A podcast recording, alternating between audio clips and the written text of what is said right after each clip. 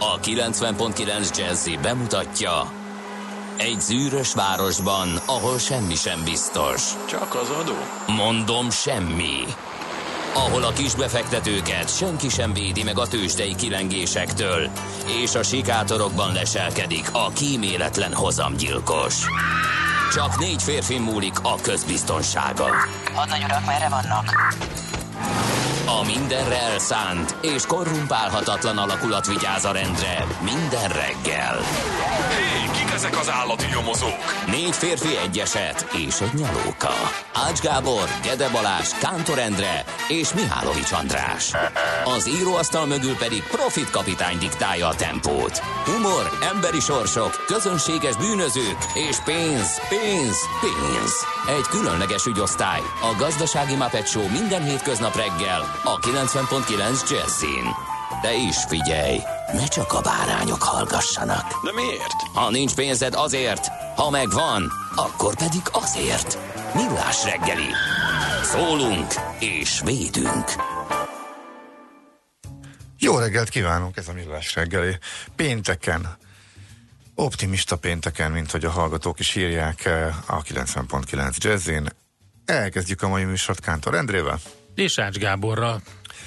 Azt mondja, hogy eh, a Pongrác út áll, ez a legelső SMS. Jó reggelt, Csepelgödölő vonalon nincs fennakadás, jön egy hosszú, magányos hétvége, hiába az optimista péntek.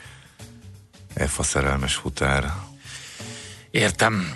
Írja ezt nekünk.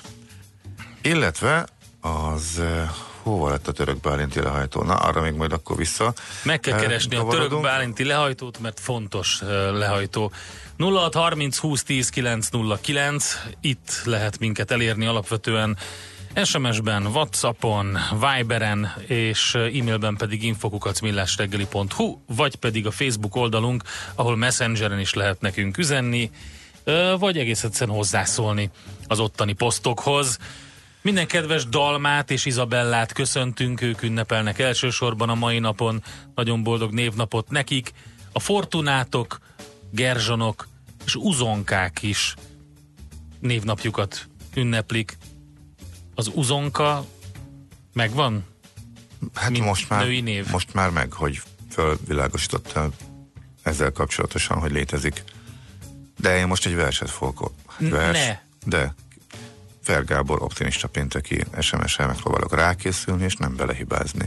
Egy padon egy őrült ült, mellette egy őr ült, az őrült örült, hogy mellette egy őr ült. Köszönjük szépen. Mi lehet az apropója ennek? Ez szerintem csak egész egyszerűen péntek van, és már ő is unja a munkát. Azt Ezen a napon van még mondja, vers? Nem, Magábor, nem mond. magábor vesztette a gomb megnyomásos reggeli challenge-et? Érkezett az imént. Ja, hogy én szólaltam meg először? Ö, nem, nem tudom. Nem, nem. Mire, mire gondolhat a kedves hallgató? Na, Ezt most nem tudtuk megfejteni. de én nem is tudom, hogy mi történt az elmúlt öt percben, úgyhogy nem emlékszem ilyenekre. Szeretnék haladni tovább, mert vannak események. 1917 ezen a napon történt, nem túl szép dolog. Első alkalommal került ugyanis harci alkalmazásra a mustárgáz, amit bevetettek a németek a britek ellen Ypres mellett a nyugati fronton, és hát utána nagyon sokszor még ezt a borzalmas vegyi fegyvert. 1954-ben volt az, amikor Elvis Presley aláírta az első lemezszerződését a Sun records Innen indult egy csodálatos és nagyívű karrier, csak úgy, mint 62-ben, 1962-ben, amikor a Rolling Stones első hivatalos fellépését tartotta meg a londoni Marquee klubban. Vagyis hát előtte volt mindenféle nem hivatalos, de a 62 az az, amikor azt mondják, hogy innen datálódik lényegében a zenekar.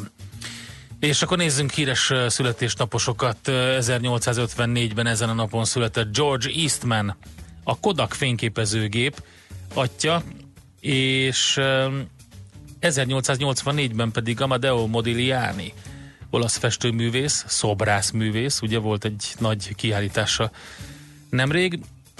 Ezt a, az embert pedig, aki most jön, neked választottam direkt, egész, egészen elképesztő pacák. Ha lesz időnk a műsorban, akkor majd beszélünk róla, de az aranyköpést az tőle származik. 1895-ben született ugyanis Buckminster Fuller, amerikai autodidakta formatervező, építész, író és feltaláló.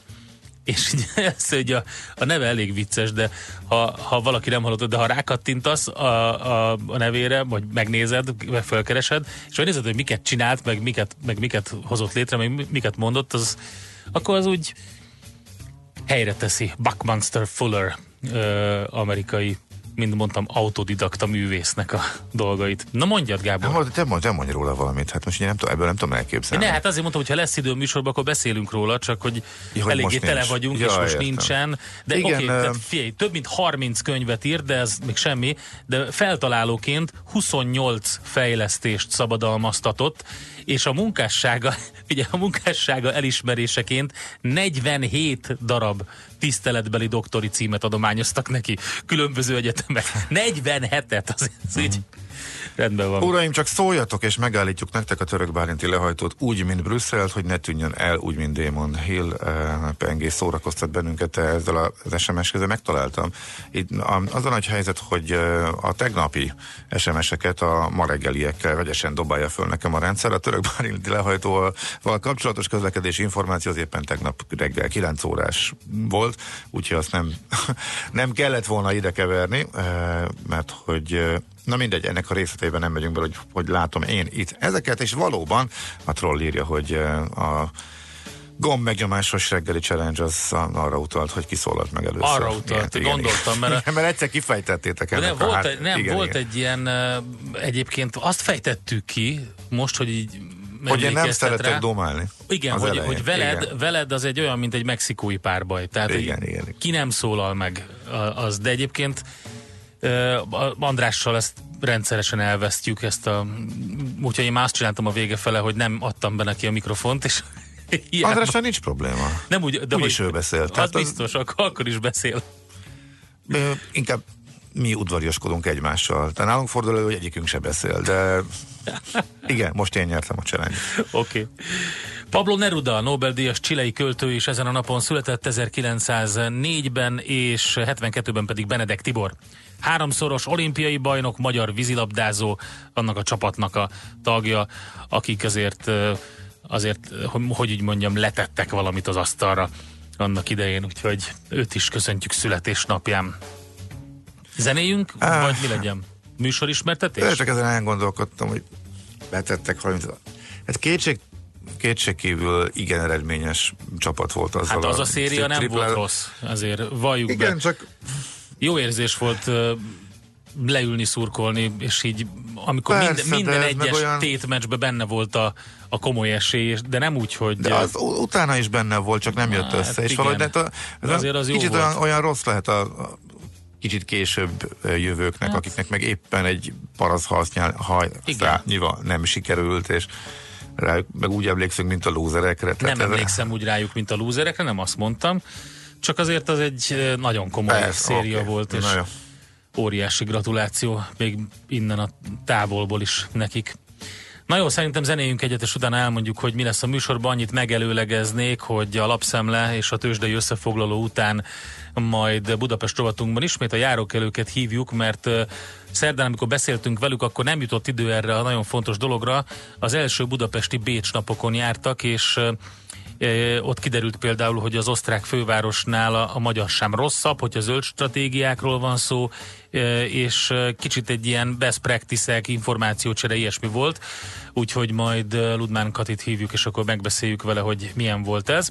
Utána pedig egy nagyon érdekes témát kezdünk el itt a Millás reggeliben, mégpedig a véradás körüli véradást járjuk körbe, mint témát, hi- hiszen nemrég volt a véradás napja, és ennek kapcsán eszembe jutott, hogy egy picit beszéljük már meg azt, hogy ö, a vérellátási helyzet milyen Magyarországon, szeretnek-e az emberek vért adni, vagy nem, egyáltalán ö, milyen ö, kihívásokkal küzd például a Magyar Vörös Kereszt, itt lesz a véradás szervezésért felelős szakmai vezető Váradi Marian, és az Országos Vérellátó Szolgálat főigazgató helyettese dr. Nagy Sándor. Már lehet kérdezni ebben a témában is nálunk. Nagyjából ezek. Úgyhogy az első zenét pedig a csodálatos Bacon Brothers-től játsszuk, úgyhogy képzeld el, hogy.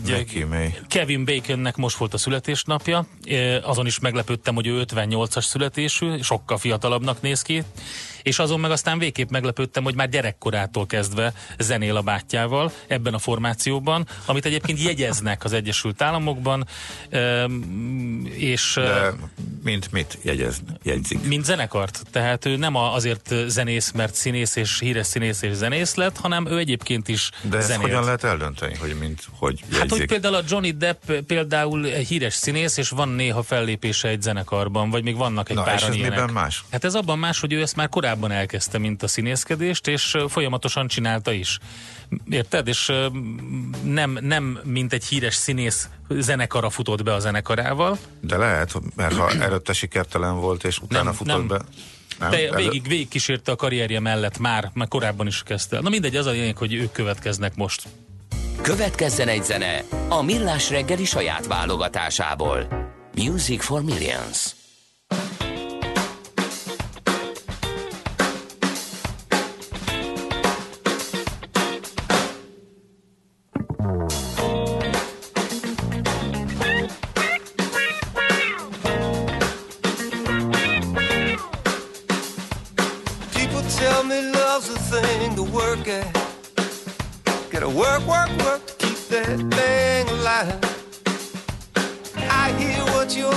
I don't buy that. Cause I keep my work between the nine and five. You got to hang it with your lover when you're undercovers. If you wanna get to it, just do it, don't do it halfway.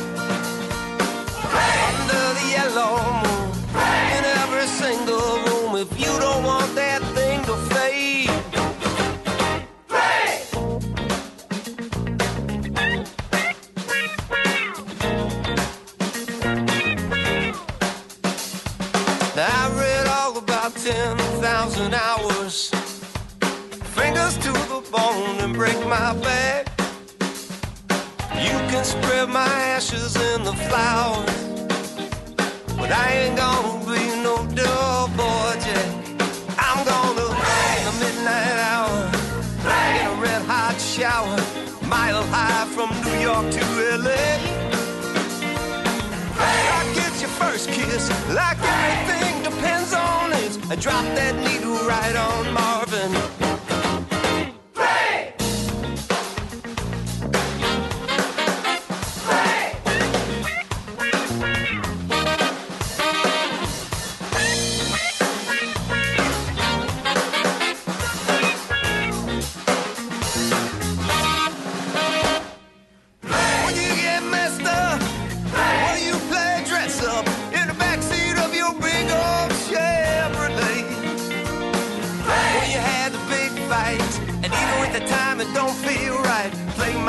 Make everything okay.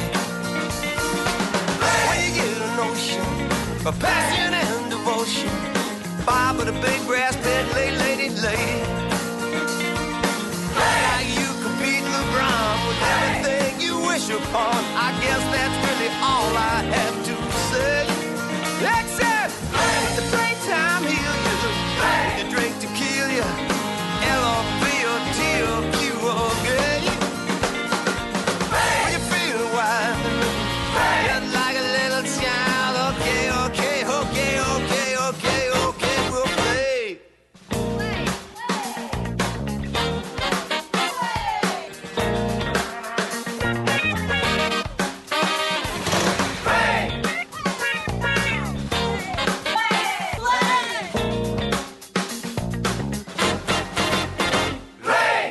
Ezt a zenét a Millás reggeli saját zenei válogatásából játszottuk. Na hát elég érdekes dolgok vannak a sajtóban, többek között az, hogy az Ashmore Group szerint Recep Tayyip Erdogan török elnök politikája olyan gazdasági összeomlást eredményezhet, mint amilyet Venezuelában látunk. Ezzel riogat mindenkit az Ashmore Group. Tőkekorlátozás, államosítások jöhetnek az országban, hogyha a jelenlegi úton mennek tovább. Ha bár mondják, a török gazdaság sokkal diversifikáltabb, mint Venezuela olajfüggő gazdasága, most nagyon hasonló politikai hibákat követel, mint amilyeneken a latin-amerikai ország vezetése tett, és hát nagyjából arról szól a cikk, hogy küszöbön a török összeomlás. Um, aztán egy érdekes hír a budapesti megosztó, jármű megosztó piacról. Kivonult a Lime a belvárosból, írja az Index, bekeményített az ötödik kerület, begyűjtötte a nem szabályosan elhelyezett elektromos rollereket és szegvélyeket, és csak közigazgatási eljárás után adta vissza. Ugye írta napokban a kerületi sajtó, a Lime válaszul kivonult a kerületből, úgyhogy van egy ilyen egy ilyen vita. Minden esetben a tiszteletben tartja a Lime helyi működés szabályait és a szabályozásokat az önkormányzatokkal, városvezetéssel és helyi közösségekkel együttműködve igyekeznek a lehető legjobb szolgáltatást nyújtani a felhasználók részére, de azonnal kikerült az ötödik kerület területe a működési zónából, hogy megfelelhessen a törvényi előírásoknak. Érdekes, mert ugye pont egy olyan szolgáltatásról van szó, ami kimondottan azokban a gyalogos zónákban, meg az ilyen nagyon sűrű városrészekben lenne talán a legalkalmasabb, de hát nyilván van még más zóna is, csak hogy ez egy érdekes kis csatározás. Világgazdaságvezető anyag hát több, akik nem csinálják, azoknak lehet érdekes, akik benne vannak a kis papírok kereskedésében, azok nem találnak benne újdonságot, akik meg így távolabbról tekintenek a tőzsdére, de láttak már ilyesmit, azok sem feltétlen, de hogy miért ugrottak nagyot egymástól teljesen független okokból a kis papírok, ami hát jegyezik, nem szokatlan jelenség, hanem teljesen természetes évek óta, és nem csak a budapesti tőzsdén, akkor ennek a háttere vezetőként a világgazdaságban, úgyhogy akkor ezt mi az, hogy ez morgós szerda péntek lesz? Ezt, ezt miért kérdezi Azért, mert olyan a hangod, Gábor, az én hangom? Igen, és már kötekedtél eleve a Én Kevin Baconnél. Igen, te kötekedtél, és olyan a hangod is. Majd megerősít a hallgató. Na, akkor most nyelek egyet, és akkor vissz, Igyál egy vissz, kávét. vissza, visszatérek? Nem, az, az, Csoki? Van fekete csoki. ma nem. Szerdán kaptuk. Most egy csokit kívánok, 90, olyan nincs. vagy nem, 80 százalékos. Az sok. Látod? Látod? Az, ez nem, nem lehet. kötekedés de volt. kötekedés volt. Ez már megint kötekedés volt. Fölajánlottam a finom csokoládét. miért kell engem úgy beállítani, mint valamit kötek, folyamatosan kötekedő Szerint vénember? hányszor kap, ajánlanak fel neked étcsokoládét adásban, rögtön így, mint egy ilyen kompenzáció, hogy ilyen morgós vagy. Erre rögtön között, most... hogy azt nem kérem. Hát Olyan vagy, mint a mérges kismalac ma. Na jó, megyek tovább a lapszemlében, inkább nem, nem bírok én már védekezni ezek ellen a vádak ellen. Szerintem, aki ezt hallja, az úgy is tudja, hogy ezek alaptalanok. Azt mond... Csak 10%-nyi friss pénz áramolhatott a MÁP pluszba. Ez egy nagyon-nagyon fontos kérdés, kérem szépen, eh, mert ugye ez egy óriási kampány van. A számokat látjuk, hogy milyen irgalmatlan összegekkel áramlanak a majdnem 5%-ot hozó, 5 év alatt 5%-ot hozó új állampapírba, amit a sajtó elkezdett eh, eh, klikvadászat céljából szuper állampapírként emlegetni, és amúgy nem az. Tehát ez egy bődületes baromság, ez egyszerű klikvadászat, amúgy egy fokkal jobb talán per pillanat jelenleg inflációs körülmények között, mint a már régóta kapható prémium állampapír, ha pedig az infláció még egy picit emelkedik, akkor rosszabb lesz annál. Tehát uh, valóban, és megvál, megváltoztak az adózási feltételek, de mindegyiknek megváltoztak, nem csak ennek az újnak, tehát ez egy óriási uh, félrevezetés, hogyha úgy nézzük, de azt kétségtelen, hogy iszonyatosan megrohanták uh, a befektetők. És ugye vannak sugalmazások, hogy hát óriási, hát ez annyira jó ez, hogy eh, a kis befektetők eh, rácuppantak, és eh, egyszerűen előszedik a párnaszihából a pénz. Hát tegnap a, a Blossem Kft. privátbanki konferenciáján a privátbankárok leütötték a kedélyeket ezzel kapcsolatosan, és az m4.hu cikkét olvasom ezzel kapcsolatosan. És hát ott a privát bankárok azt mondják, hogy szó nincsen erről. Tehát max. 10%-nyi lehet a friss pénz ebbe az iszonyatos összegben, ami beáramlott, az összes többi az másik állampapírból, illetve más befektetésekből. 10% például befektetési eh, alapokból eh, mehet át, úgyhogy eh, csak óvatosan bánjunk ezzel a kérdéssel, és hát én is foglalkoztam ezzel, tehát tegyük hozzá, olyan iszonyatos jutalékokkal támogatja meg az állam, hogy a bankoknak is érdekük a banki ügyintézőket arra utasítani, hogy a meglevő állampapírok eladásából forgassák át az ügyfeleket az új állampapírba. Úgyhogy inkább ezek állhatnak a hihetetlen siker hátterében. Szó nincs arról, hogy a magyar kisbefektetők rájöttek, hogy hát a látra szóló betét semmit nem fizet, és eb- ebbe kell tenni a pénzt. A párnacihából kivételről meg főleg, Főleg nincsen, nincsen szó, Na igen. mindegy, szóval ez, De tehát nem új pénz érkezett meg. nagyon kicsi mértékben érkezik az új pénz. Ugye ennek majd meg lesznek a statisztikái, és ugye egyelőre azt látjuk, hogy mennyi áramlik bele, de a majd forrásával kapcsolatosan, na az majd érdekes, az lesz az igazából érdekes, amikor Érdekes látjuk, lesz, hogy de az honnan mennyi áramlik érdekelni. ki. Ugye ezt most a privátbankári konferencián a privátbankárok mondják, ugye ők is, nekik is érdekük egyébként ugyanúgy áttenni a saját ügyfeleiket ebbe, úgyhogy ezért is érdekes, hogy ők Na, mit mondanak. most jön az tehát izgalom. tehát az m4.hu-ról idéztem ezt. A többek között a Portfolio.hu is megírta, megjelent a Központi Statisztikai Hivatal Magyarország 2018 című kiadványa. Ebben kérem szépen hivatalosan is megvan az adat, rengeteg egészségügyi dolgozó hiányzik Magyarországon. Egyes kórházi osztályokon a jelentős, je- jelentősnek mondható a gyógyító személyzet hiánya, ezt állapította meg a KSH, és hát gyakorlatilag a 240 oldalas dokumentum egészségügyel foglalkozó részében eh, azt mondja, hogy az egészségesen várható élettartam hosszú évek óta változatlan, és még számtalan más érdekes adat, eh, mind eh, feldolgozva többek között a portfolio.hu-n, illetve neked direkt a tegnapival együtt olyan forróság lesz 2050-re, hogy meg fogunk sülni.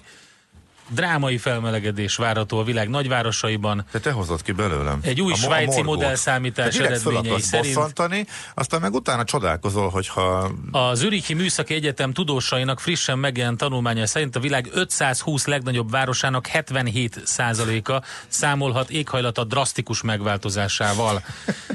Mondták ezt a semmit sem tudó Zürichi Műszaki Egyetem tudósai, akik igazából összehajtogathatják a diplomájukat és és lehúzhatják még a WC-n. kiforgatod a szavaimat is. Hát hihetetlen vissza kell utalnom a tegnapi Jó, adásra, oké. és nem a klímaváltozást röhögtem ki ismételten, Jó, jó, jó, jó. hanem ezeket az előrejelzéseket, Hát egymásnak folyamatosan ellentmondó, egyre nagyívűbb ö, Jó, akkor mondok egy olyat, meg megmondják vidámmá tesz, jó? városra, városra, jó, hogy nem földdarabra és négyzetméterre elismerem, vetítve, ezzel milyen lesz a provokáltalak, elismerem, ezzel provokáltalak direkt. De akkor viszont kompenzálom, és, és tudod, hogyha elvettem, akkor adok is. Jaj, köszönöm, igen. Hoztam neked egy olyan hírt, amit kimondottan neked gyűjtöttem ki.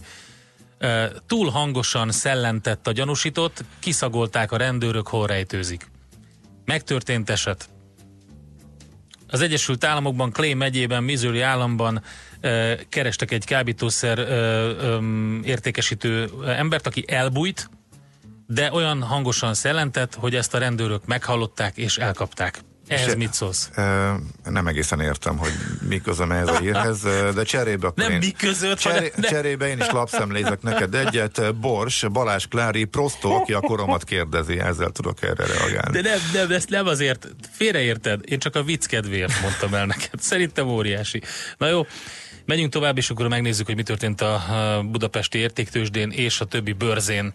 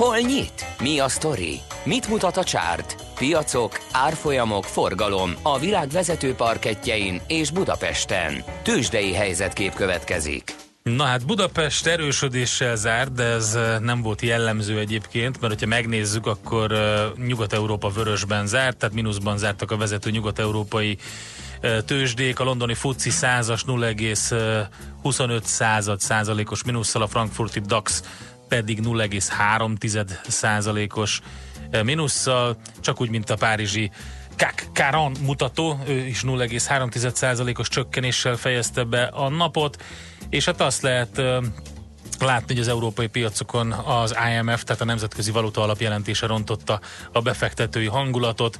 A tegnap közzétett dokumentum szerint az euróvezet gazdasága növekvő kockázatokkal szembesül egyebek mellett kereskedelmi feszültségek, Brexitet övező bizonytalanság, valamint az olasz gazdaság sebezhetősége következtében úgyhogy nagyjából ez az, amit lehetett látni. Budapesten viszont 0,4%-os plusz volt, és viszonylag magas, majdnem 16 milliárd forintos forgalom. A vezető részvények vegyesen teljesítették a napot az előző záráshoz képest. A MOL éppen hogy egy picivel, tehát majdnem 0,1%-kal csökkentette értékét. Közel 3 milliárd forint értékben cserélt gazdát a MOL-nak a pakettje. Azt mondja, hogy 2960 forint lett a vége. Az OTP részvények ára 1%-kal erősödött, és megint csak az OTP volt a Bika húzó ereje, ha lehet ezt a 0,4%-ot Bikának mondani, tehát 10 milliárd forintos forgalomban ugye a teljes 16-ból az OTP volt ott. A Magyar Telekom árfolyama 2,6%-kal erősödött, ez 436 forintot eredményezett, a Richter pedig 0,1%-kal esett, 5105 forint lett a vége. Úgyhogy ezek voltak a vezető papírok a budapesti értéktős, de mi történt Amerikában? Amerikában viszonylag szűksában mozogtak a, az indexek.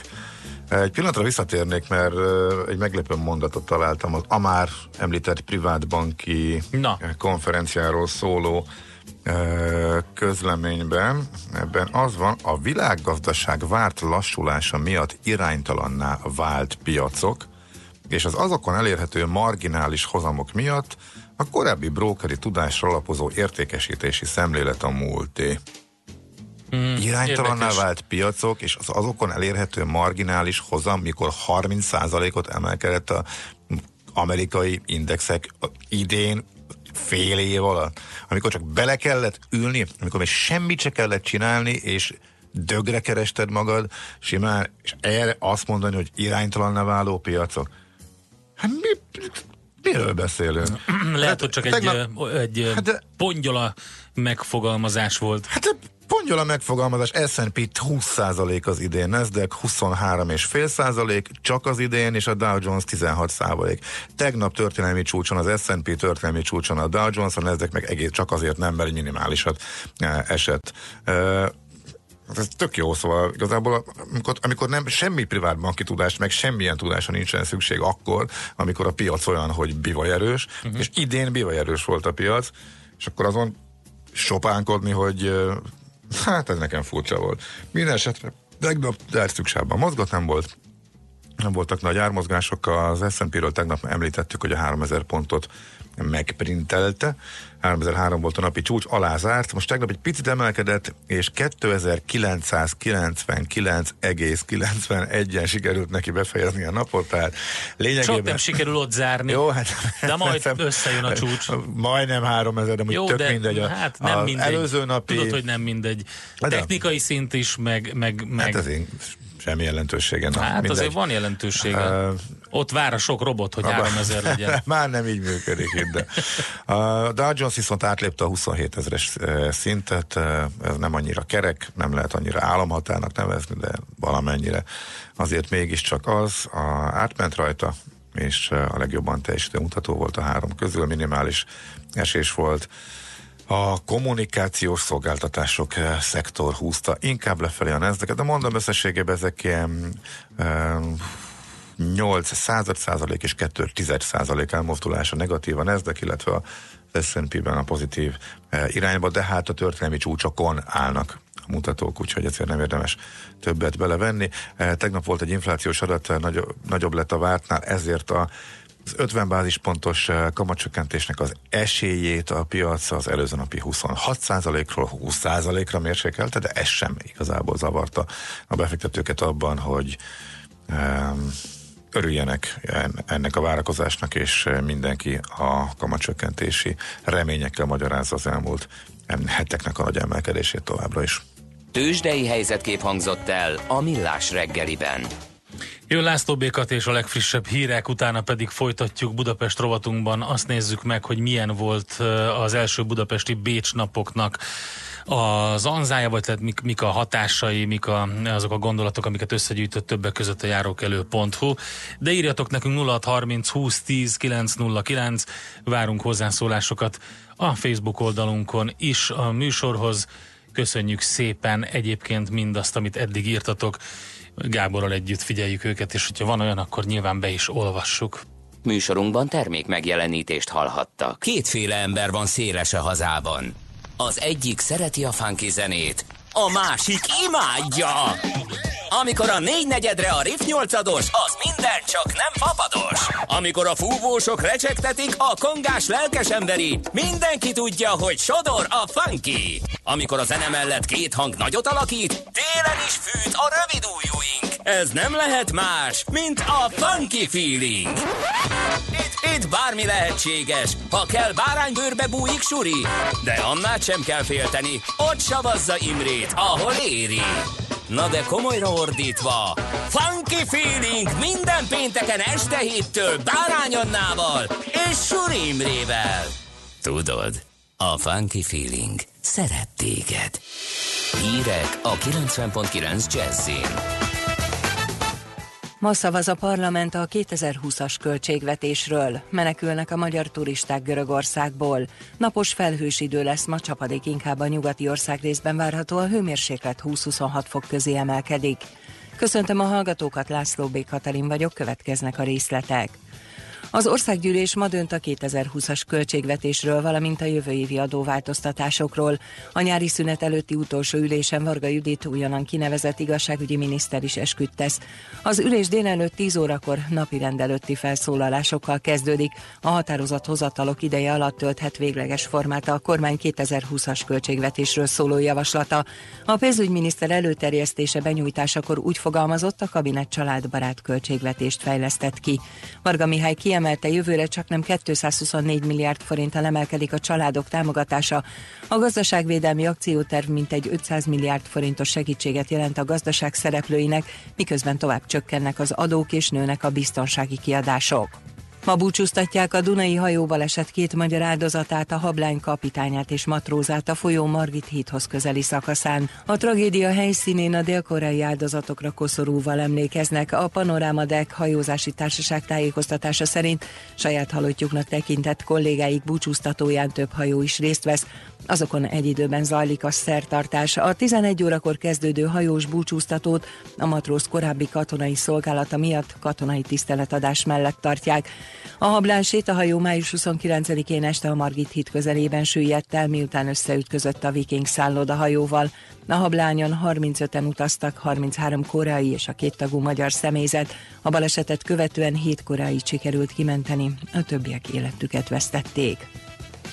Drágult a benzin, a MOL bruttó 3 forint emelte a benzin nagykereskedelmi árát, a gázolajé most nem változott. A benzin literenkénti átlagára így 390 forintra nőtt, a gázolajé 393 forint maradt. A benzin ára legutóbb július 5-én emelkedett 2 forinttal, a gázolajé nem változott. Menekülnek a magyar turisták Görögországból, most is rengetegen vannak a Halkidiki félszigeten, amit gyilkos vihar és jégeső tarolt lesz szerdeste. Szükségállapotot rendeltek el, miután hét turista meghalt, egy halász eltűnt, és legalább 140 embert kellett kórházba vinni. 15 magyar vette fel a kapcsolatot Magyarország aténi nagykövetségével. Vannak magyarok, akik haza akarnak jönni akkor is, ha kárba vész az eddig kifizetett szállás, mivel nincs elég repülőjárat várniuk kell. Óriási a káosz Görögországban, a közművek is tönkrementek, nincs se villany, se víz. Mindenki összefogott, nem csak a hatóságok és a lakosság, hanem a turisták is azon dolgoznak, hogy mielőbb helyreálljon a rend. Egész Dél-Európán óriási vihar söpört végig, golflabda méretű jég hullott Dél-Franciaországban, Szicílián és Dél-Olaszországban is több spanyol város utcáit is elöntötte a villámárvíz. Közben hurrikáriadót rendeltek el az Egyesült Államokban, Louisianában. A Barry névre keresztelt trópusi vihar egyes erősségű hurrikánnál alakult. A meteorológusok szerint a hurrikán lassan mozog, és várhatóan holnap hajnalban ér majd partot óránként 120 km per órás sebességű széllel.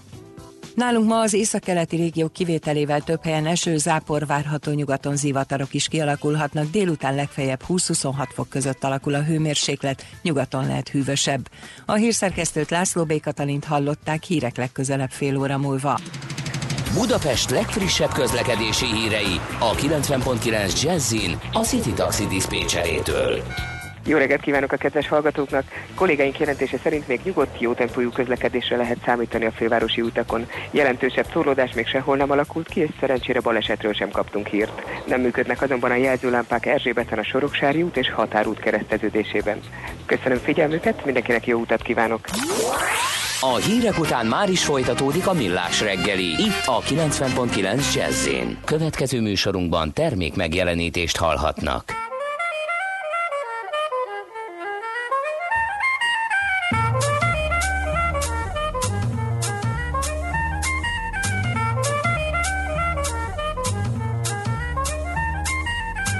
Nincs időm felkelni ma, annyira álmodom veled. Nyitott autón utazunk, mikor megkérdezed. Hány nap még a nyár, és meddig tart a tesz? Nem tudom, baby, dőj hátra, élvez. Csinálunk egy-két kört a föld körül, Rég volt ennyire emberül, ma éjjel tíz szabálytáj, de maradni nem muszáj. Hát menjünk a holdra fel, van egy út oda a tej.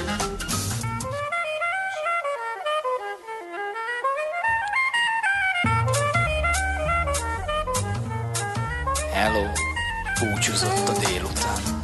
Az élet rövid, él után. Nem kell más, csak sebesség. A vége rossz, de most még szép majd megtudod, ennyi volt és nem lesz jobb.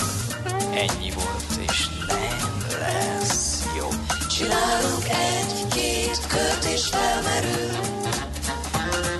hogy lehet még szeretni emberül. Ha éjjel tiszta lágya vár, és nem kell mindig át, hát tedd a pultra fel, hogy szárva van a hely.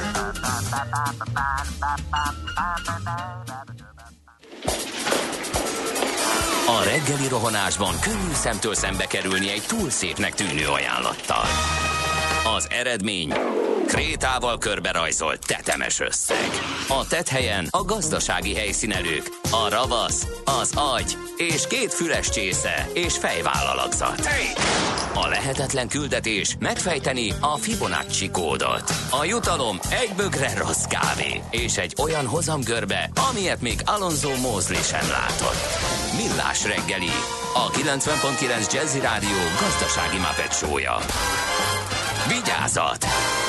Van rá engedélyünk! Szép jó reggelt kívánunk, ez továbbra is a Millás reggel itt a 90.9 Jazzy Rádión, a stúdióban pedig Ács Gábor.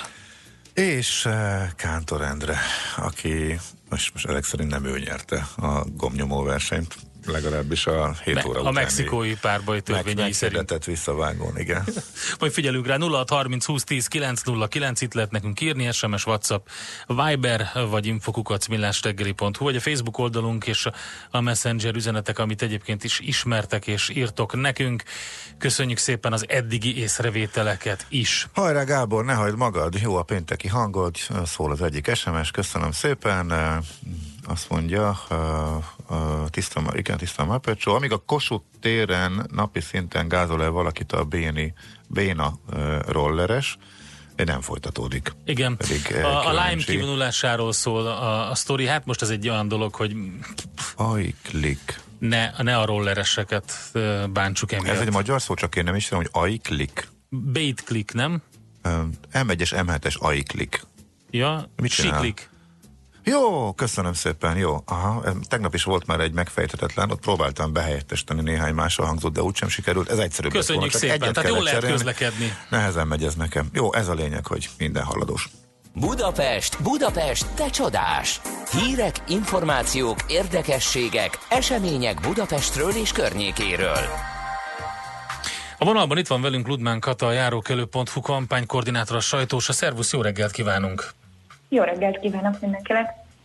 Nem beszéltünk szerdán az első budapesti Bécs napokról, ahol jártatok, és hogy ennek mik a tanulságai, mert ez egy kicsit nagyobb falat, de arra gondoltunk, hogy most megnézzük akkor ezt, hogy mi ez az egész, mi az, hogy budapesti Bécs napok, és hogy mi történt ott. Igen, hát köszönjük a lehetőséget, ez egy nagyon fontos téma szerintünk, úgyhogy röviden arról beszélnék elsőként, hogy hol is kerül oda a járókelő, tehát hogy mi miért vettünk részt ezen a bizonyos szakmai konferencián, amit egyébként Bécs és Budapest közösen rendezett Budapesten a belvárosban, abból a célból, hogy megfigyeljék vagy megvitassák azt, hogy milyen kihívásokkal kell szembenézni egy 21. századi városnak, és hát mi, mint járókelő úgy kerültünk oda, hogy hogy létezik a, a járókelő felülethez kapcsolódóan egy járókelő blog, ugye ennek a témáiból is válogatunk ebben a rovatban itt nálatok, és mi minden pénteken próbálunk tematikus posztokkal csatlakozni a péntekek a jövőért mozgalomhoz, tehát a Fridays for Future klímavédelmi mozgalomhoz, Városok a jövőért címmel, és hát itt minden pénteken a klímaváltozással kapcsolatos városi témákról lehet nálunk olvasni.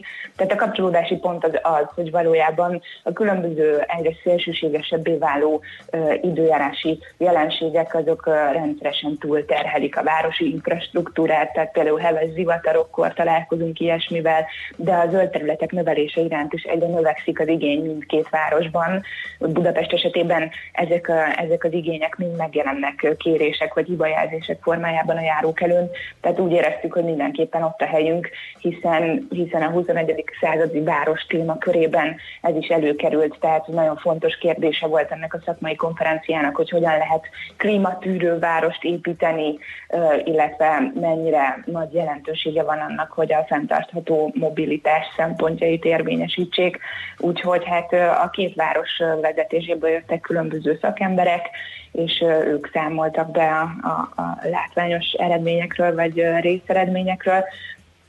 Nem is tudom, mely, melyik része Hát, érdekelt titeket a legjobban, mi, mivel kezdjük el, mondjak egy konkrét példát. A zöld város, a zöld város érdekelne, tehát ugye nagyon sokat lehallani arról, hogy eh, például ezekben a meleg időszakokban, amikor elég komoly felmelegedés tapasztalható a beton rengetegben, akkor azon mennyit enyhítenek a különböző eh, zöld installációk, zöld falak, zöld tetők, meg hát eleve a városban elhelyezett zöld területek.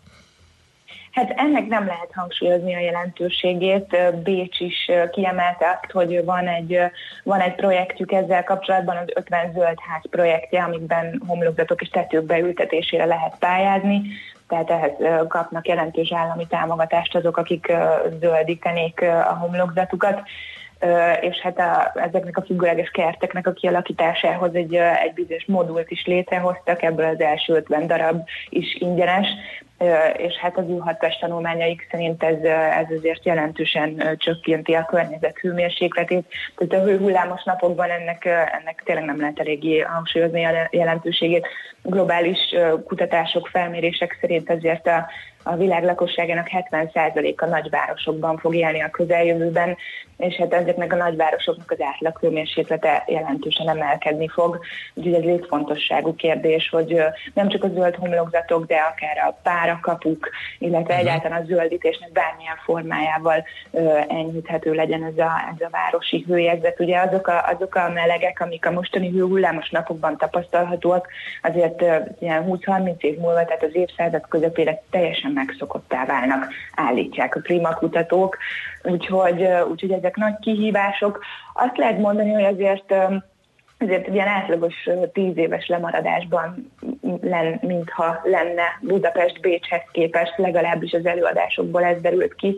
Ugyanakkor az is biztos, hogy Budapesten is nagyon sok zöld törekvés és projekt zajlik a háttérben, tehát akár ki kell emelnem a fővárosnak a zöld infrastruktúra füzetek című kiadványát, ami alapvetően egy szakmai kiadvány, és például a városi fők és, fák és közművek kapcsolatát, vagy a zöld homlokzatok tervezésének és kivitelezésének műszaki lehetőségeit vizsgálja, de, de valamiért azt látni, hogy, hogy, hogy, hogy, hogy szélesebb körben ennek a kommunikációja nem valósul meg. Tehát, hogy majd, majd nem, mintha szégyelni kellene, hogy, hogy vannak ilyen törekvések.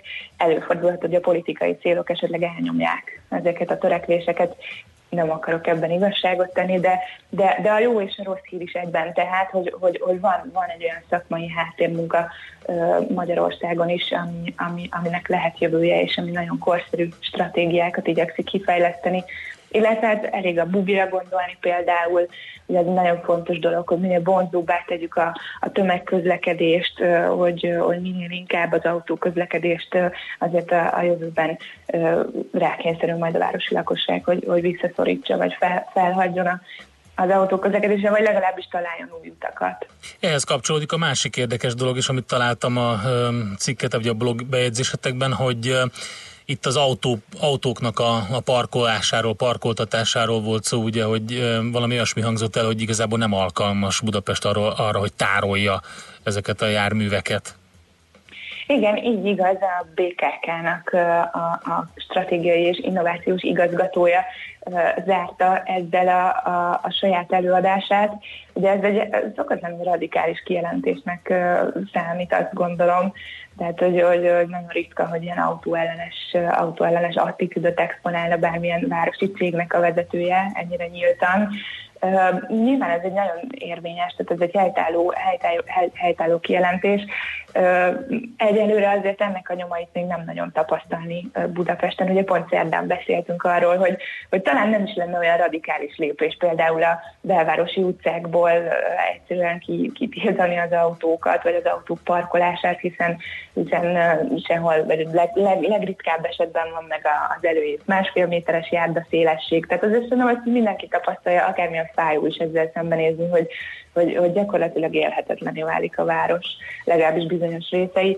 De, de igen, tehát, hogy, hogy a BKK, BKK stratégiai és innovációs igazgatója volt olyan bátor, és, és ezt mondta, illetve hát arról is beszélt, hogy ők azért minden mobilitási igényt igyekeznek kielégíteni, kedvezményes bérletárakkal, folyamatosan fejlődő vagy fejlesztett infrastruktúrával, újabb járművekkel, nyilván az újabb, újabb járművek beszerzése esetén nagy figyelmet fordítanak arra, hogy legyen klíma, ez mondjuk pont a hármas metró esetében nem teljesül. Még nem, de hát ugye most igen. már közölték, hogy, hogy, hogy mi a terv, hogy igen. mikorra lesz meg. Igen. Úgyhogy...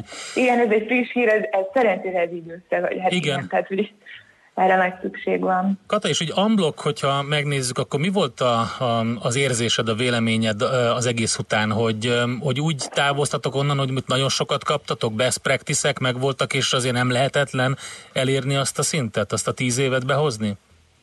Nem lehetetlen, illetve, illetve azért abban szerintem minden, minden résztvevő, városi tervező, műszaki szakember, építész, ökomenedzser, mert ilyen is van.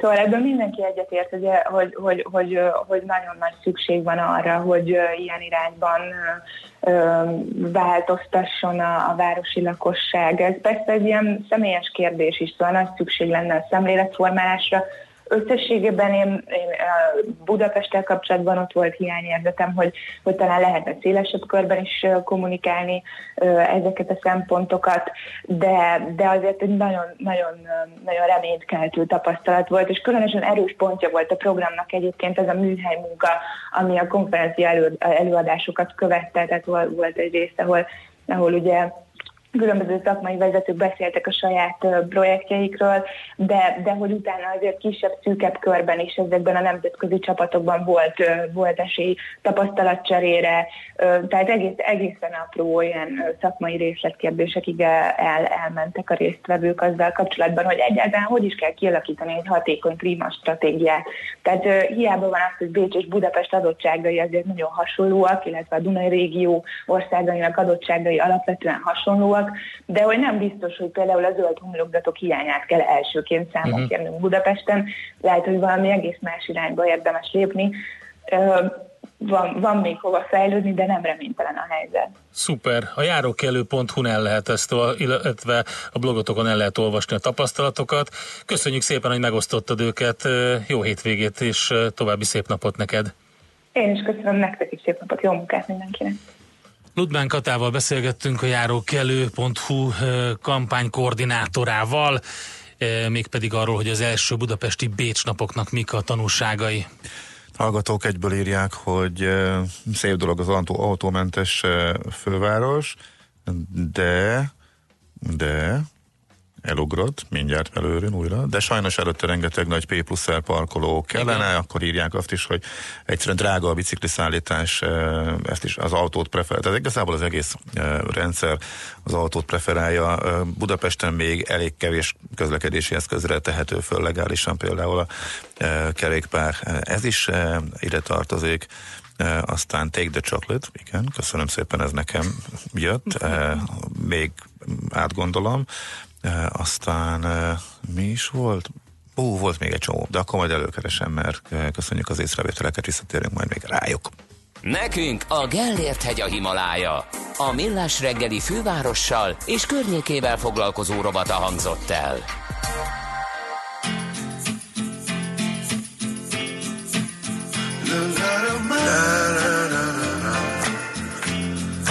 Nothing but you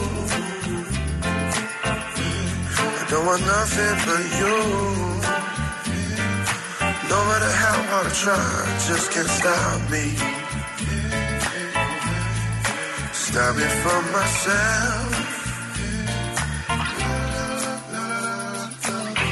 Every time that I saw you there, I couldn't stop staring at your hair.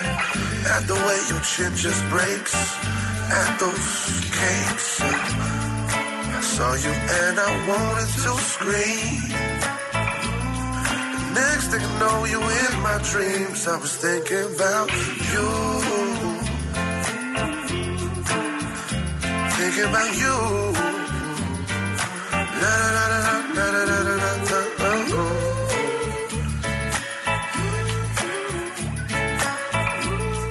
Yeah, um, yo, that skirt you're wearing, it kind of put me in a daze. I'm, with, I'm not sure if, uh,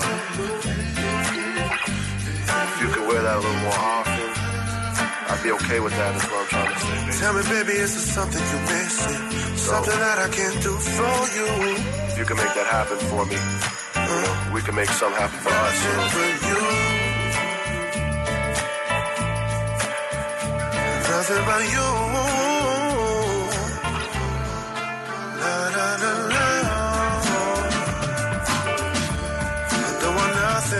You teach me a thing or two? I'm a student, baby, you're the teacher. You need something, that I can reach you. I'll do anything for you. There's so much that I wanna share. Let me know where you wanna go, and I'll take you there. It's nothing for you.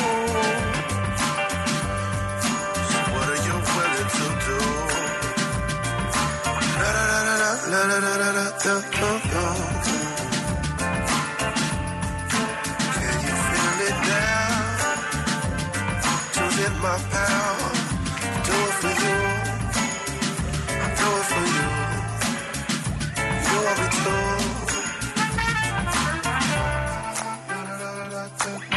I'm your man and you'll be my lady. Tell me what you do for me. We should both wild out and feel crazy. That's how it should be. I haven't felt that way in so long. But I'm glad I met you through this song.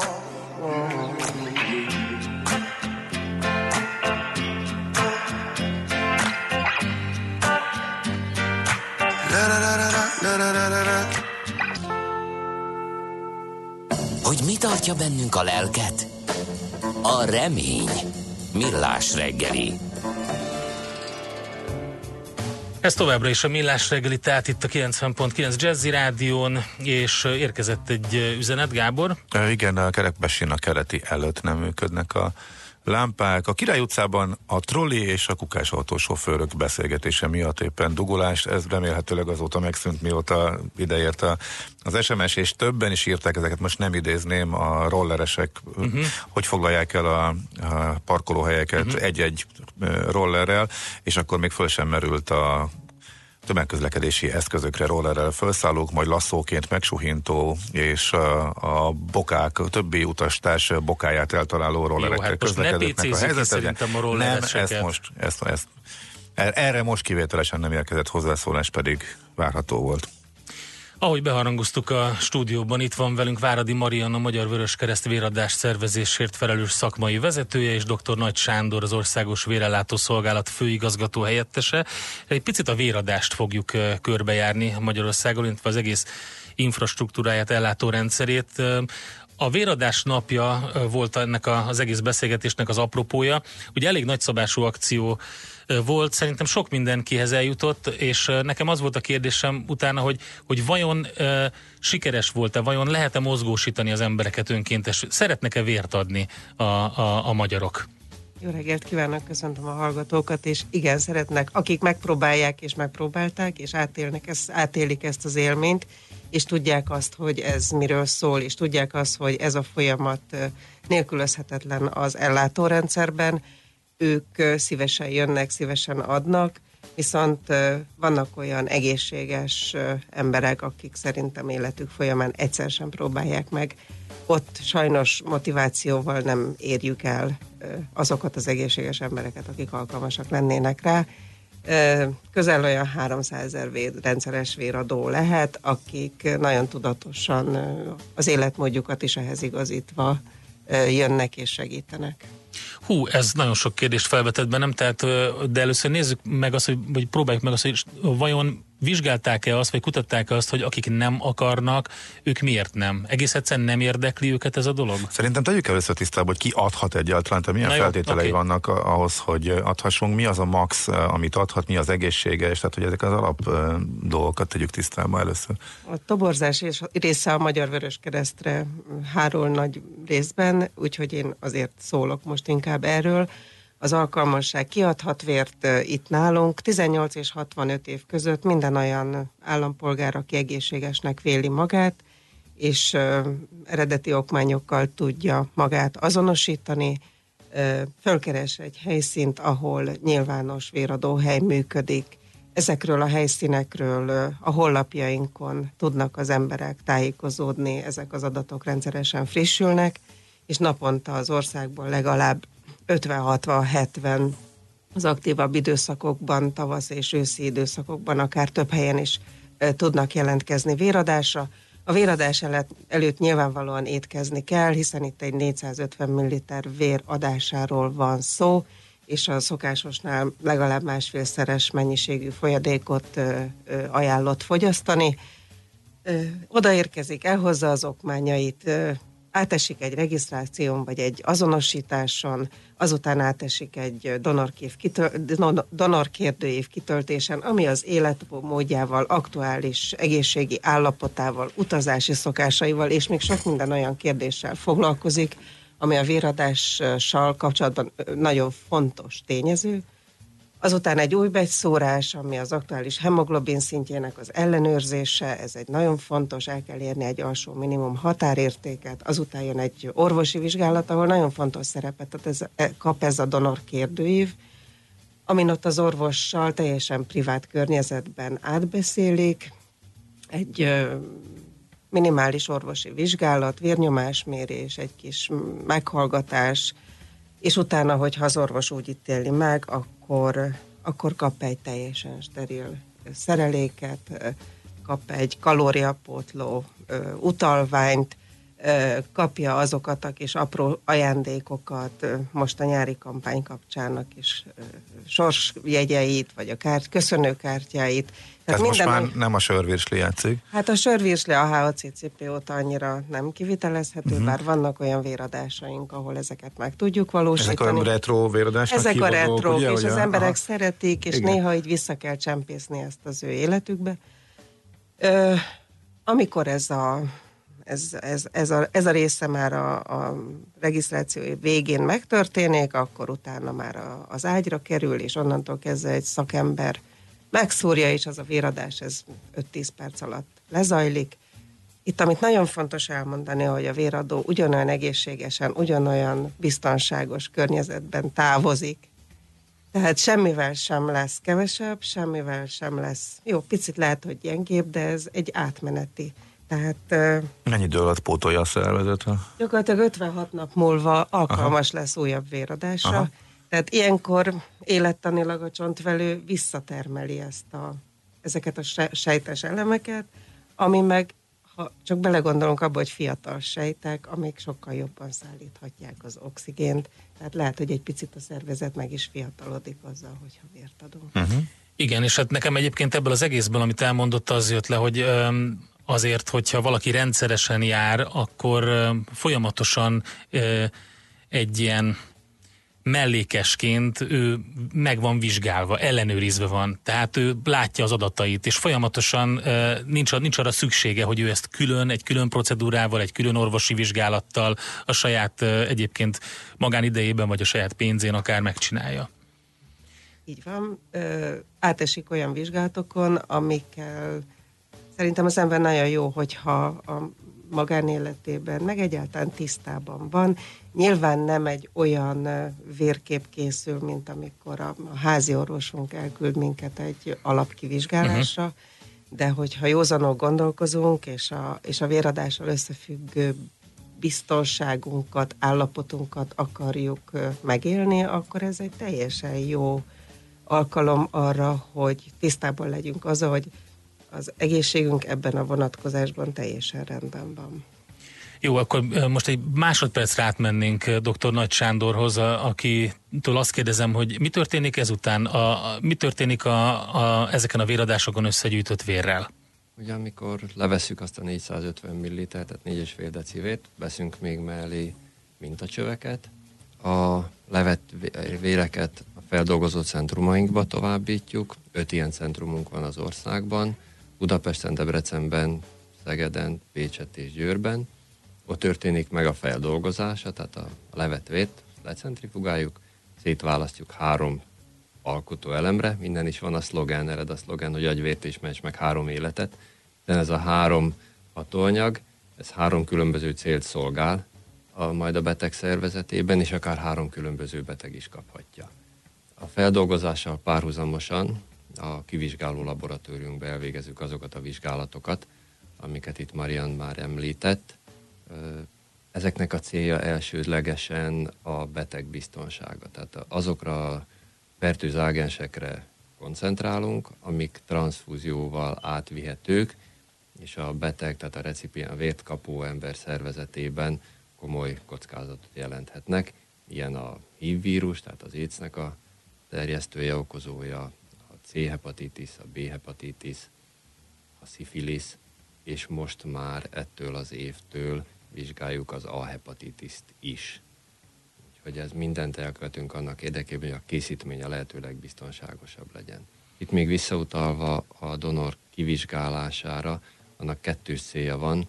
Az egyik, amit említettem, hogy a recipiens biztonságban legyen, a másik pedig, hogy maga a véradás ne okozzon semmilyen kárt a vértadónak a szervezetében.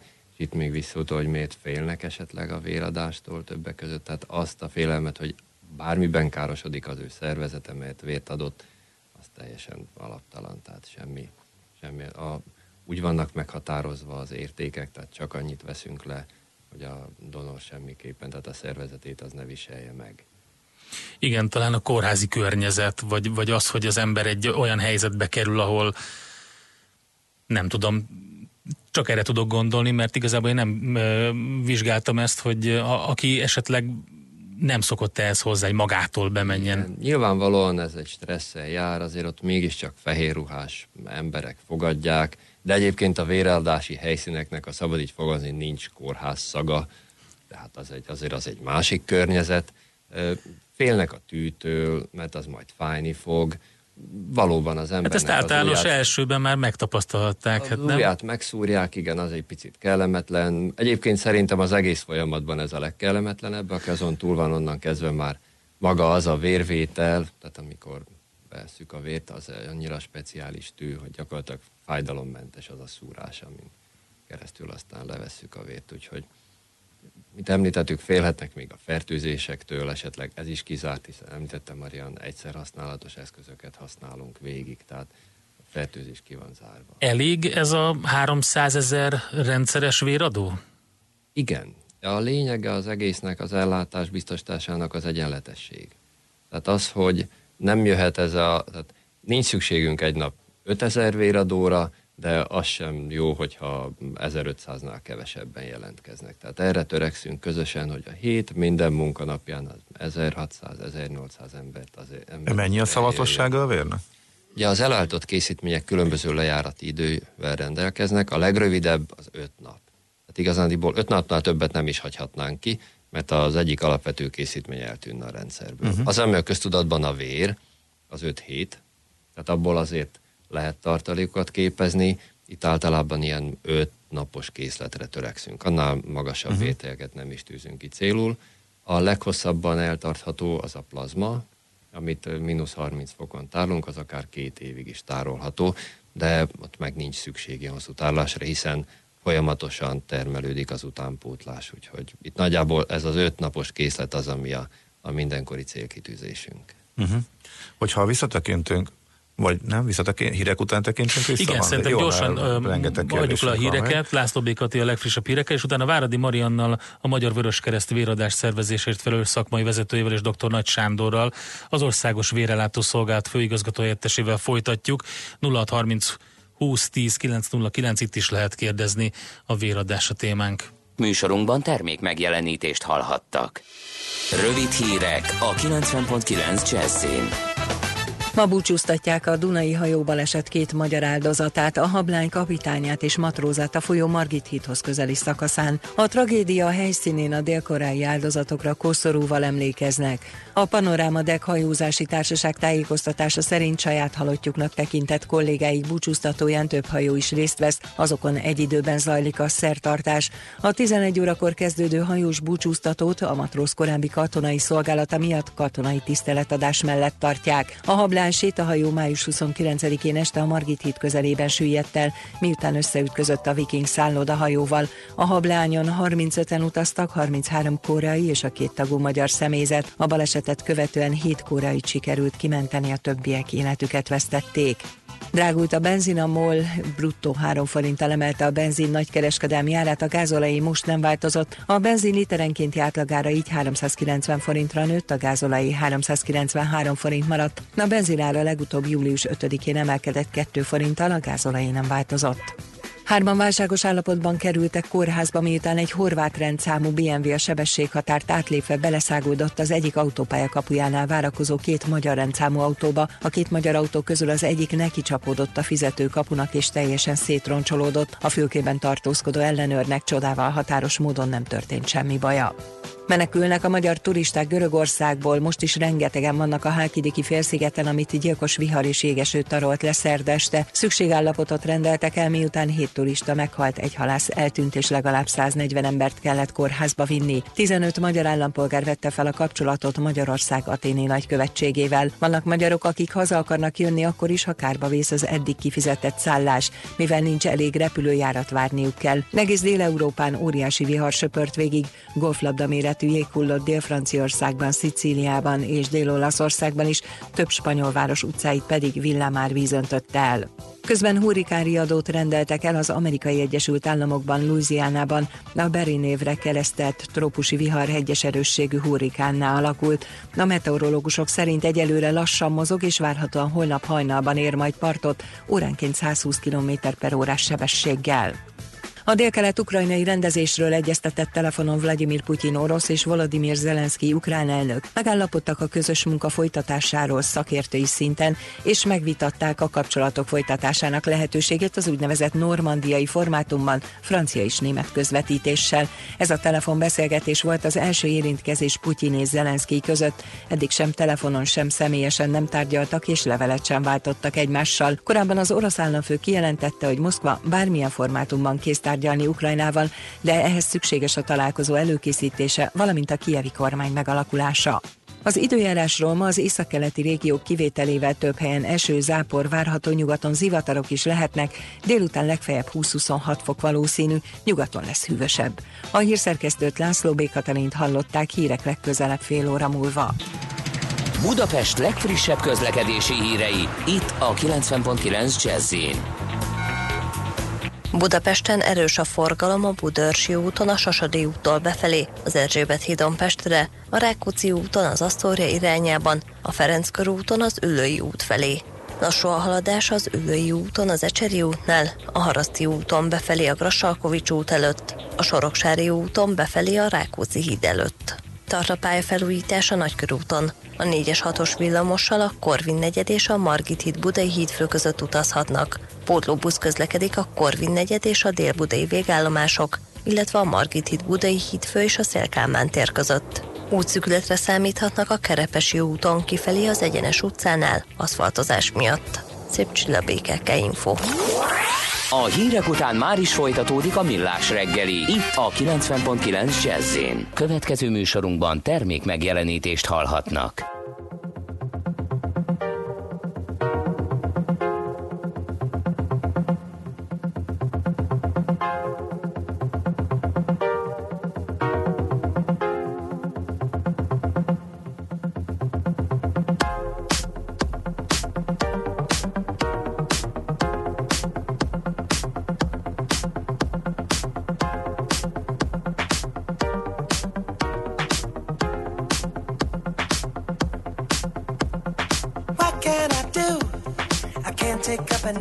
This no more, baby.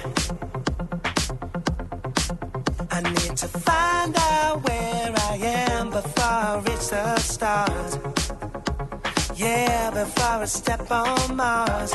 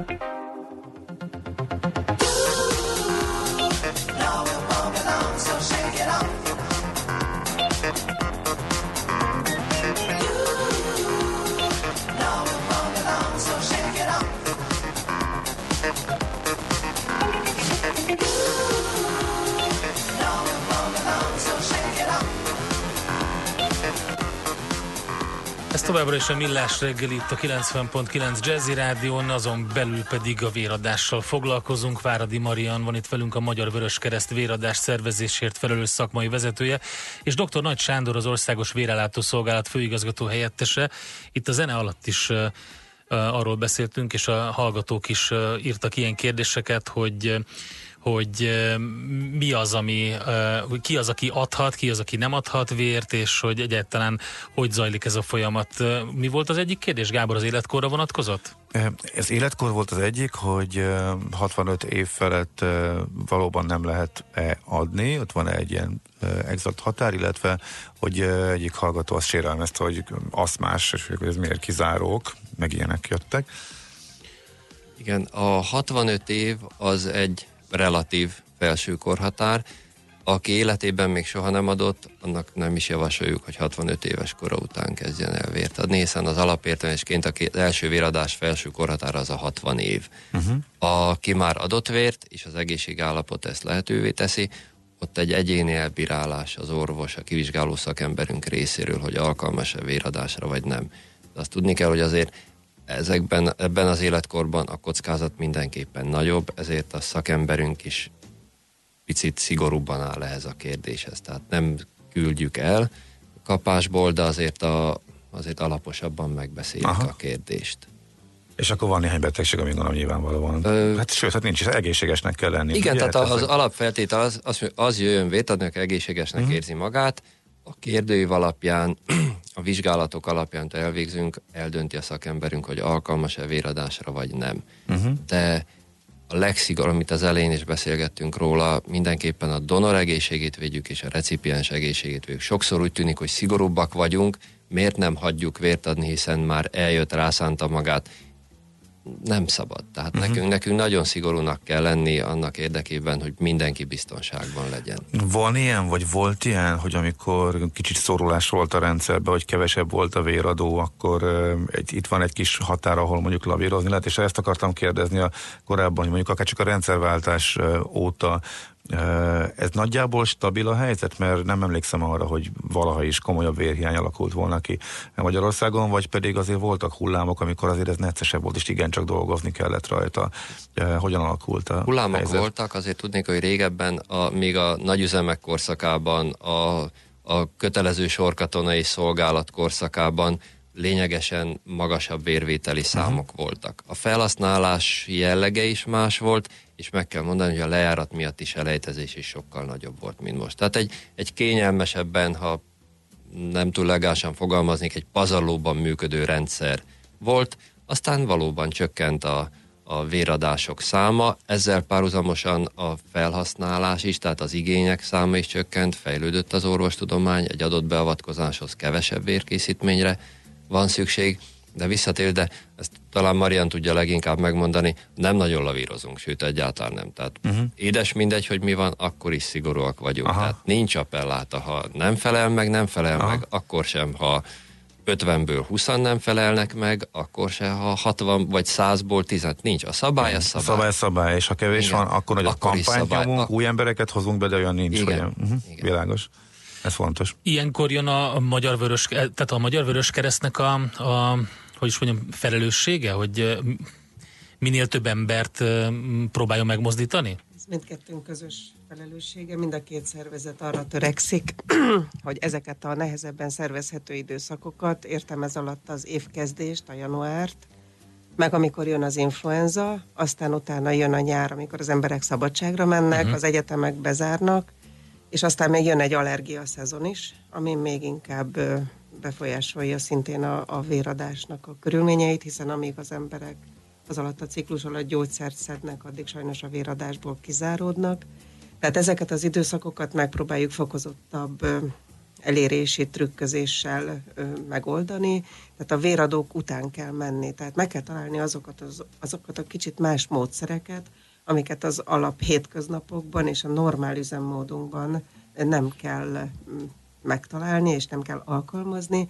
Most éppen július 1 és szeptember 1 között egy, van egy órád a nyáron címmel indítottunk egy olyan kampányt, amiben egy nyereményjátékot is beleforgattunk, amivel azt szeretnénk elérni, hogy az emberek figyeljenek, észrevegyék, és, és kedveljék ezt az időszakot is, és azokon a helyeken is, ahol esetleg a szabadságukat töltik, ott eszükbe jusson az, hogy nyáron sem mennek a betegek szabadságra, tehát nyáron is nagyon fontos az, hogy ezek a készletek, ezek rendelkezésre álljanak.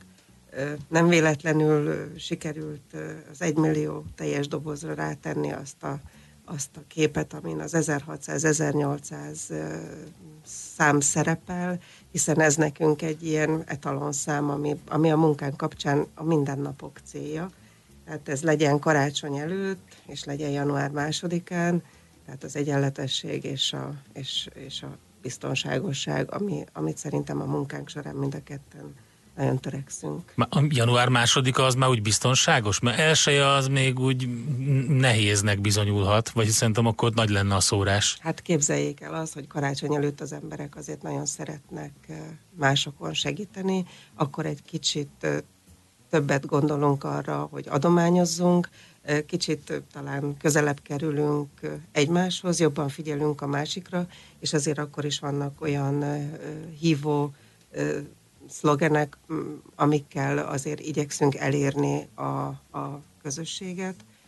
Úgyhogy ilyenkor a, a szolgálat részéről van egy nagyon jó előre spórolás, mármint hogy egy ilyen takarékoskodás, vagy jó gazdálkodás, a jó gazda módjára gyűjtik, és, és tartalékolják azokra az időszakokra is, amikor gyakorlatilag a munkahelyek még, még vidáman a szabadságukat töltik. És hát mindenki nagyon szereti ezeket az ötnapos hosszú hétvégéket, és amit Sándor is elmondott, hogy bizony ilyenkor nagyon figyelni kell arra, hogy azok a készletek, amik valóban öt napig szavatosak, vajon hogyan lehet ezt jól áthidalni. És ez a szervezésben is nyilván itt ezt ki kell szolgálni. Mi, mik a legnagyobb kihívások a Magyar Vörös Kereszt számára, és kimondottan itt most a véradás körüli dologra gondolok? Hát amit említett Sándor is, hogy, hogy ugye a rendszerváltás környékén voltak nagy üzemek, és volt a hivatásos kötelező katonai, sor, sorkatonai szolgálat, tehát ilyenkor egy-egy véradó helyről akár 300 egységvérrel távozott a, a szolgálat. Most ezt a 300 egységvért azért van eset, amikor tíz helyről kalapoljuk össze. Uh-huh. Tehát ugye vannak a ö, különböző rét, tehát más típusú véradásaink, tehát amikor bemegyünk egy munkahelyre, tehát ott meg kell találnunk azt a célszemét, aki nyilván ott a belső engedélyeztetést, a tájékoztatást meg tudja tenni. Tehát itt egy hatalmas kapcsolati tőkét kell kiépíteni abba az irányba, utána pedig tudnunk kell azt, hogy körülbelül mennyi az a létszám, amivel majd hozzá tudunk járulni ugye a vérkészletekhez. Tehát nekünk is nagyon fontos az, hogy jól megtervezzük és jól megszervezzük, hiszen nem szabad lukra futnunk, egyrészt azért, mert hogyha ígérünk száz véradót, és, és elviszünk egy jó nagy kapacitást, és ott igazából csak 20 fognak jelentkezni, akkor gyakorlatilag ott egy-egy 80 fős űrt generáltunk, amit utána már nagyon nehéz visszapótolni a rendszerbe, hiszen gyakorlatilag nekünk már van egy olyan módszer, amivel már az aktuális év előtti ősszel elkezdünk terveket gyártani. Gyakorlatilag ezek csak egy ilyen alapok, amiből megpróbáljuk kisakkozni azt, hogy hogy fognak alakulni a számaink. De amit kérdezett az elején, hogy, hogy az mi a legnehezebb, nagyon nehéz mindig megújulni. Uh-huh. Iszonyatosan, gyorsan változik a világ, nagyon sok inger éri leginkább a fiatalokat, és nagyon szeretnénk ugye az utánpótlás. Nagyon fontos számunkra az, hogy évente kb. 50 ezer új véradót hozzunk a rendszerbe, és nem csak behozni szeretnénk, hanem bent tartani is. Tehát mert ettől lesz ő nagyon jó véradó, hogyha rendszeresen visszajár, neki sem lesz kényelmetlen, gyakorlatilag rutinból fogja tudni csinálni, kicsit sem lesz rosszul, ismeri a körülményeket. Szóval a megszólítás és a megtartás, tehát nekünk is nagyon sok új módszert kell ahhoz kitalálni, hogy ebben a, az információ ingerbe be tudjunk slisszani, bár, bár a fiatalok, hogyha ezt kipróbálják, akkor nagyon büszkék rá. Nagyon trendinek érzik ezt, nagyon szívesen használják a közösségi oldalakat arra, hogy ők megmutassák, hogy, uh-huh. hogy ezt a társadalmi feladatot is nagyon szívesen. Csak van, akit nem érünk el mégsem. Ezek, de, de tehát akkor egyre nehezebb a fiatalokat elérni? Lehet azt mondani? Nehéz őket elérni, hiszen, hiszen másképpen élnek, kevés szabadidővel rendelkeznek, és hát el kell, hogy érjük az ingerküszöböket. Akik, akiket elérünk, nyilván elérjük. Nagyon fontos, hogy bemenjünk a középiskákba. Ahogy a 18. életévüket betöltik, megadjuk a lehetőséget, hogy találkozzanak ezzel a dologgal, Nyilván előtte is lehet, ahol van erre igény, be tudunk menni az intézményekbe, és tudunk róla beszélni, hogy miről szól. Ők már biológia órán tanulnak erről. Nagyon jól tudják azt, hogy vannak olyan betegségek, amiket csak vérkészítménnyel lehet gyógyítani. Vérkészítményt még tudományosan előállítani a mai tudásunk szintjén nem tudunk. Tehát igazából az emberi vér pótlása más módon nem lehetséges tehát ezeket megpróbáljuk közvetíteni. Igen, van akiknél sikerül, van akik az életükben soha nem kerülnek el oda, hogy elmenjenek vért adni. És igen, kérdeztük, nagyon sokszor csináltunk felméréseket, hogy mi az oka annak, hogy, hogy nem. Igen, a vérnek van egy misztikus szerepe az él, a, a tudatunkban, és a másik a tű, tű a félelmeik szervezőként rengeteg olyan emberrel találkoztam, aki, aki nagyon félt a tűtől, ájulós volt, de egy, egy folyamatos edukáció, egy folyamatos beszélgetés után, ha rászánja magát, és megtapasztalja az első mhm. élményt, rájön igen, arra, fontos hogy az első tapasztalat. Az első igen. élmény, és nekünk nagyon fontos az, hogy az első élmény pozitív legyen, mert hogyha pozitív, akkor várhatóan vissza fog jönni. Erre ír egy hallgató éppen, hogy az emberek többsége fél, emiatt nem adnak vért. Én is féltem, de pár éve egy kollégám el, elrángatott, azóta rendszeresen adok vért. Egyszer még a kékestetőre is felfutottam véradás utána, az azért kemény volt, írja Tomika. Mi a helyzet a, az országos vérelátó szolgálattal? Mik a kihívások és mik a legnagyobb nehézségek? Ja, talán a legnagyobb kihívás az, hogy hatékonyan használjuk fel a vérkészítményeket. Tehát nem szabad, nem szabad belecsúsznunk abba, hogy ha éppen úgy érezzük, hogy a készleteink egy picivel kisebbek, mint az ideális, amit szeretnénk, akkor mindjárt azt mondjuk, de most akkor jöjjenek százak, jöjjenek ezrek és adjanak vért. Nem szabad visszaélni a donorok jó indulatával, az adományozási szándékukkal. Tehát mindig mind, tehát nagyon szorosan monitorozzuk a készletet, és ahhoz igazítjuk a, az aktivitásunkat, a, hogy valóban, amit a donorok leadnak, azt fel is használjuk. És ennek köszönhetően sikerült elérni, hogy gyakorlatilag egy százalék körül, tehát alig-alig-alig jár le vérkészítmény. Voltatlanul vannak olyan vércsoportok, olyan készítménytípusok, amiből ez előfordul, de ez a, ez a gazdálkodásnak a része. A másik, hogy a Ugye nálunk is emberek dolgoznak, ők is szeretnének, szeretnék, hogyha lenne szabad idejük, szeretnék, hogyha lenne hétvégéjük, hogy valahogy közösen megtalálni a Vörös Keresztel azt a, azt a működést, azt a, tehát úgy beosztani ezeket a kiszállásokat, hogy valóban a mi embereink is ott maradjanak nálunk, hiszen azért ez egy nehéz, nehéz életmód, nehéz munkaforma, hogy nagyon sok, pláne nyáron, nagyon sok hétvégi kiszállás, munkaidőn túleső, vérgyűjtés, amit bizony összehangolni, azt nem mindig egyszerű. Mm. Tehát ez, ez, egy nagy, ez egyik Ezek nagy kihívás. a vércsoportok hogy is vannak, hogy kikaphatja melyiket, meg melyikből van legkevesebb, legtöbb? A vércsoportok alap megoszlása ugye van, a leggyakoribb az az ás, a legritkább meg az ab -s. De igazándiból nem teszünk különbséget, mert azt mondják, hogy a ritka vércsoportok a gyakoriak. De a donor is meg a beteg is ugyanabból a társadalomból, innen származik. Tehát a gyakori vércsoportból több beteg van, a ritkából meg kevesebb. Ezért soha nem mondjuk azt, hogy most egy adott vércsoportúak ne jöjjenek vért adni, mert abból most éppen van elég, egy másikra meg nagyobb szükségünk, mindig mindenkire egyformán uh-huh. számítunk.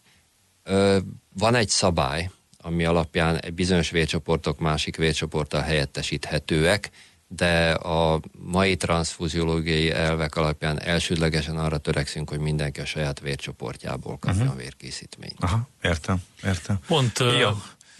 Nekem az a kérdésem, és talán egy kicsit itt a, még optimistán fejezzük be, és ö, buzdítsuk az embereket erre, hogy menjenek el vért adni, de pont most jött ki a KSH-nak a Magyarország 2018 ö, jelentése, abban az volt ugye az egyik fő megállapítás, hogy most már hivatalos tény, hogy az egészségügyben nagyon nagy a munkaerőhiány. Ez, ez, és itt a munkaerőről beszélgettünk, ez mennyire befolyásolja mind a két szervezetet, akkor először Sándortól kérdezem. Én azt gondolom, hogy ez általános kihívás a részünkre is, hiszen jelentkezőink vannak, eljönnek, de hogy ott- is tudjuk tartani. Tehát, hogy el tudjuk nekik mondani, fel tudjuk vázolni, hogy igen, ez egy ilyen, ha ezen a területen dolgozol, akkor erre számíts, viszont az, hogyha már ott van és megtapasztalja azt, hogy, hogy eljönnek a véradók, és ha a véradónak az az élmény pozitív, akkor az egyébként az a dolgozónknak is pozitív, hiszen ha, ha mosolyogva távozik egy véradó, és azt mondja, hát vissza fog jönni, akkor, akkor az nagyon érzés. Tehát ezt, ezt, a, ezt a szemléletet, hogy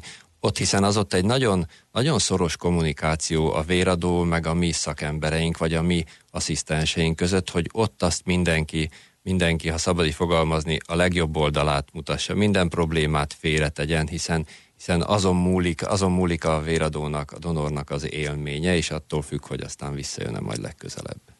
Marian, Vörös Keresztel, mi a helyzet? Hát nálunk is elég nagy kihívás, hiszen hivatásként kell ezt a civil szervezetben művelni ezt a, ezt, a, ezt a szakmát, és ugyanaz van, mint a véráltó szolgálatnál, hogy gyakorlatilag egy viszonylag kiszámíthatatlan, és az egész életünk gyakorlatilag arról szól, hogy új helyszíneket próbáljunk találni, az embereket meggyőzzük, és próbáljunk nagyon ügyesen manőverezni a között a lehetőségeink és a, és a, és a kívánalom elvárás között. Igen, nálunk is rengetegen elmennek, jönnek fiatalok dolgozni, ez azért egy taposó malom. Tehát akit, akit nem szip, én csak úgy szoktam mondani, hogy akit nem szippant be a rendszer, aki nem éli meg ennek gyakorlatilag azt az oldalát, hogy valahol része vagyok ennek a folyamatnak, és lehet, hogy nélkülem nem működne, és mi is borzalmas nagy sikerként éljük meg azt, amikor, amikor az emberek jó hangulatban, meg, meg egy sikeres nap után tudnak elmenni. Szóval nekünk is kell ez a fajta muníció. Hát sok sikert kívánok. Uh, ja, van még kérdés? Egy egészen konkrét a végére, hogyha bebigyezthetem. Műtétet követően három hónapja szedek véralvadásgátot, július végéig mikor adhatok ismét vért? Ez a pozitív hozzáállásként. Ameddig akkor- véralvadásgátlót szed, addig nem. Aha, ha és abba hagyja, akkor a műtét követően hat hónappal jelentkezhet. Aha, hat hónap. Oké. Nagyon szépen köszönjük. Köszönjük akkor szépen. Vagy visszatérő biztos véradónk van. Azért szerintem megvilágítottuk a jó oldalait mind két oldalról ennek az egésznek, úgyhogy remélem, hogy sikerült felkelteni azoknak a, az érdeklődését, akik eddig óckodtak, féltek, azt gondolták, hogy nem. Úgyhogy nagyon sok sikert a továbbiakban, a kampányokhoz is. Mi természetesen beszámolunk mindenről, hogyha adódik új uh, téma. Úgyhogy köszönjük szépen Marian, Váradi Mariannak, hogy itt volt velünk. Ő a Magyar Vöröskereszt uh, véradás szervezésért felelős szakmai vezetője, és dr. Nagy Sándornak az Országos Vérelátó Szolgálat főigazgató helyettesének. Nagyon jó munkát kívánunk! Köszönjük szépen! Mi pedig megyünk tovább László B. Kati legfrissebb híreivel, és utána pedig egy teljesen más téma jön itt a Millás reggeliben, mert hogy energetikai auditokról lesz majd szó.